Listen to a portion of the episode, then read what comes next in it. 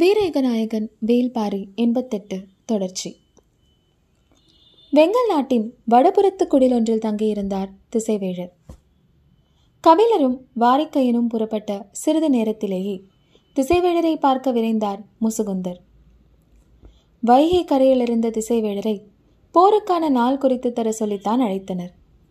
ஆனால் அவரோ போரை தவிர்க்க கபிலர் மூலமாக ஏன் பேசி பார்க்கக்கூடாது என்று கேள்வி எழுப்பினார். அவர் சொன்னதை ஏற்ற வேந்தர்கள் கபிலருக்கு தூதனுப்பி பேசி பார்த்தனர். ஆனால் பேச்சுவார்த்தை தோல்வியடைந்தது. அன்று மாலையே திசைவேடருக்கு அந்த செய்தி தெரிவிக்கப்பட்டது. தனது சொல்லை கேட்டு வேந்தர்கள் மூவரும் பேச்சுவார்த்தை நடத்தினர். ஆனாலும் போரை தவிர்க்க முடியவில்லை. எனவே இனி அவர்கள் கேட்பது போல போருக்கான நாள் குறித்து கொடுப்பதை மறுத்து சொல்ல முடியாத நிலை உருவானது. சற்று குழப்பமான மனநிலையுடன் குடில் விட்டு அகலாமல் இருந்தார் திசைவேடர். இரவு பரவும் வேளையில் குடிலுக்கு வந்து சேர்ந்தார் முசுகுந்தர். மாணவர்கள் விளக்கை ஏற்றிக் கொண்டிருந்தனர். செய்தி திசைவேடருக்கு சொல்லப்பட்டது. மீண்டும் நாள் குறித்து கேட்பதற்காக முசுகுந்தர் வந்துள்ளார் என்று நினைத்தபடி அவரை உள்ளே வரச் சொன்னார் திசைவேழர் தான் வந்துள்ள பணி எவ்வளவு கடினமானது என்று முசுகுந்தருக்கு நன்கு தெரியும். திசைவேடர் இதற்கு ஒப்புதல் தருவது எளிய செயலே அல்ல. ஆனாலும் பேரரசர் குலசேகர பாண்டியனின் விருப்பத்தை நிறைவேற்றுவதில் தோல்வியடைந்துவிடக் கூடாது என்று முடிவோடு வந்திருந்தார். திசைவேழரின் முன் பணிவு குலையாமல் அதே நேரத்தில் எந்தவித தயக்கமுமின்றி தான் மனதுக்குள் பலமுறை சொல்லி பார்த்த சொற்றொடரை தலை தாழ்த்தியபடியே கூறினார் முசுகுந்தர். இப்பெரும் போருக்கான வேந்தர் படையின் நிலைமான் கோல் சொல்லியாக தாங்கள் இருந்து வழிநடத்த வேண்டும் என்று மூவேந்தர்களும் விரும்புகின்றனர் பேராசானே. போர் நிலத்தையே பார்க்கக்கூடாது என்று நினைப்பவனை போரின் அத்தனை கொலைகளையும் உற்று நோக்குபவனாக மாற்ற நினைக்கும் ஆலோசனை அவரை நடுங்கச் செய்தது. ஒரு கணம் திகைத்து போனார். அதிர்ச்சி சினமாக உருமாறியது. ஆனாலும் கட்டுப்படுத்தினார். மெல்லிய குரலில் உதிர்ந்த இலையை ஊதித் தள்ளுவதைப் போல இந்த ஆலோசனையை அப்புறப்படுத்தினார். சினமேறிய வெளிப்பாடு இல்லாதது முசுகுந்தருக்கு சற்றே ஆறுதலாக இருந்தது. ஆனாலும் அவரின் ஏற்பை பெறுவது எளிய செயலன்று. எல்லா வகையிலும் முயன்று அவரின் ஒப்புதலை பெற மனதை ஆயத்தப்படுத்திக் கொண்டார். திசைவேழர் தனது வழக்கத்திற்கு மாறான செயலை செய்து கொண்டிருந்தார். பொங்கி எழும் சினம் சொல்லின் மேல் படியாமல் பார்த்து கொண்டார். நிராகரிக்கும் ஒன்றின் மீது உணர்ச்சியை படிய விடுவது பொருளற்றது என்று அவருக்கு தோன்றியது. முழு முற்றாக நிராகரிப்பதற்கும் நிராகரிக்கும் காரணத்தை விளக்குவதற்கும் நுட்பமான இடைவெளி உண்டு. கண்ணுக்கு தெரியாமல் ஒருபடி கீழிறக்கும் செயலது. திசைவேழர் நிராகரிக்கும் ஒற்றை சொல்லை மட்டுமே இயல்பான துணியில் சொல்லிக் கொண்டிருந்தார். எப்படியாவது அதற்கான காரணத்தை விளக்கும் இடத்திற்கு அவரை வரவழைத்து விட வேண்டும் என்று முயன்றார் முசுகுந்தர். திசைவேடர் போன்ற பேராசானை துளி துளியாகத்தான் கரைக்க முடியும். இந்த போரில் தனக்கு வழங்கப்பட்ட மிக கடினமான பணி இதுவாகத்தான் இருக்கும். இத்தனை ஆண்டுகால அனுபவத்தை உருத்திரட்டி எதை சொன்னால் திசைவேடரின் சொற்கள் கனிவு கொள்ளுமோ அதற்கான வெக்கையை உருவாக்கும் காரணத்தை தேர்வு செய்து கூறினார். போரின் அறத்தை சிறந்த கோல்சொல்லிகளால் மட்டுமே நிலைநிறுத்த முடியும். எனவே நீங்கள் மூவேந்தர்களின் கூட்டுப்படைக்கு நிலைமான் கோல்சொல்லியாக இருந்து இந்த போரை அறவிதிகள் மீறாமல் நடத்தி தர வேண்டும். நீண்ட அமைதிக்கு பிறகு திசைவேடர் கூறினார் அறம் பேண பொது இடமன்ற போர்க்களம். அது நம்மை இரக்கமற்ற மனநிலைக்குள் முழுமுற்றாக மூழ்க வைக்கும். எனவே இந்த ஆலோசனையை என்னால் ஏற்க முடியாது.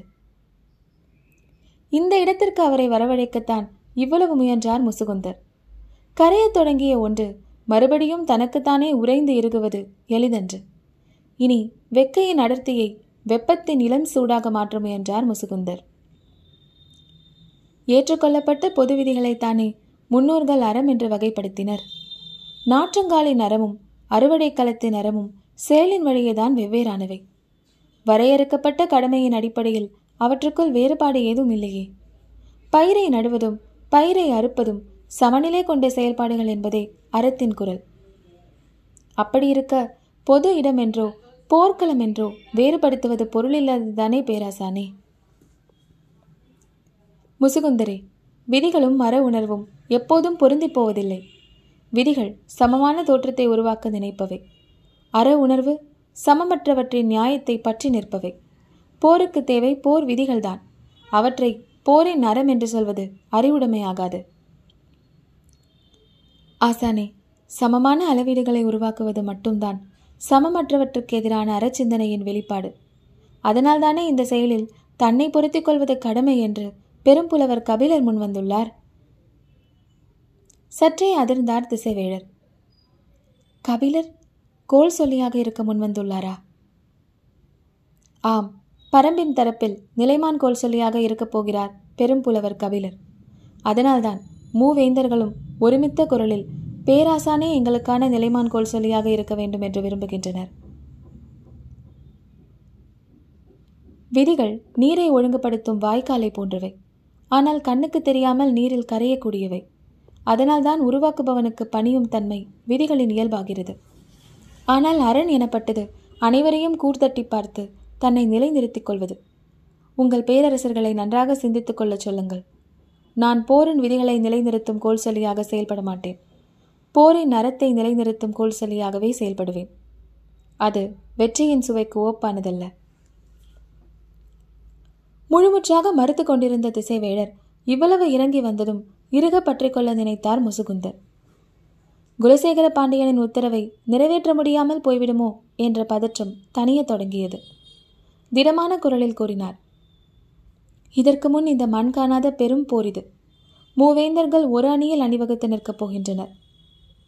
பறவைகளால் பறந்து கடக்க முடியாத நிலப்பரப்பில் வீரர்கள் வாளைந்து நிற்பர். இந்த மாபெரும் போரை அறம் பெறலாமல் நடத்த வேண்டும் என்று பாண்டிய பேரரசர் கருதுகிறார். வரலாறு இருக்கும் வரை இந்த போரும் நிலை பெறும்.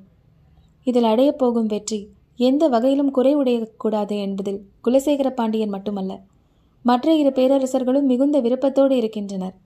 எனவேதான் தங்களின் ஒப்புதல் தலையாயுது என்று கருதுகின்றனர் என்றார். திசைவேழர் எதிர்ச்சொல்லின்றி அமைதியானார். வைகையின் தென் திசையில் நீங்கள் குடிலமைத்திருந்தால் வெள்ளத்தை கடந்து அந்துவனால் வந்து உங்களை கண்டு பேசியிருக்கவே முடியாது. நீங்கள் வடதிசையில் குடிலமைத்தரே இங்கு வந்து சேருவதற்காகத்தான். எனவே திசைவேழர் இதற்கு ஒப்புதல் தருவார் என்ற நம்பிக்கையோடு என்னை அனுப்பி வைத்தார் பேரரசர் என்றார் முசுகுந்தர். இதற்கு பிறகும் பதில் இல்லாமல் இருக்க முடியவில்லை. சற்றே தலையசைத்தார் திசைவேழர் மகிழ்ச்சி பொங்க அவரது கால் தொட்டு வணங்கினார் முசுகுந்தர்.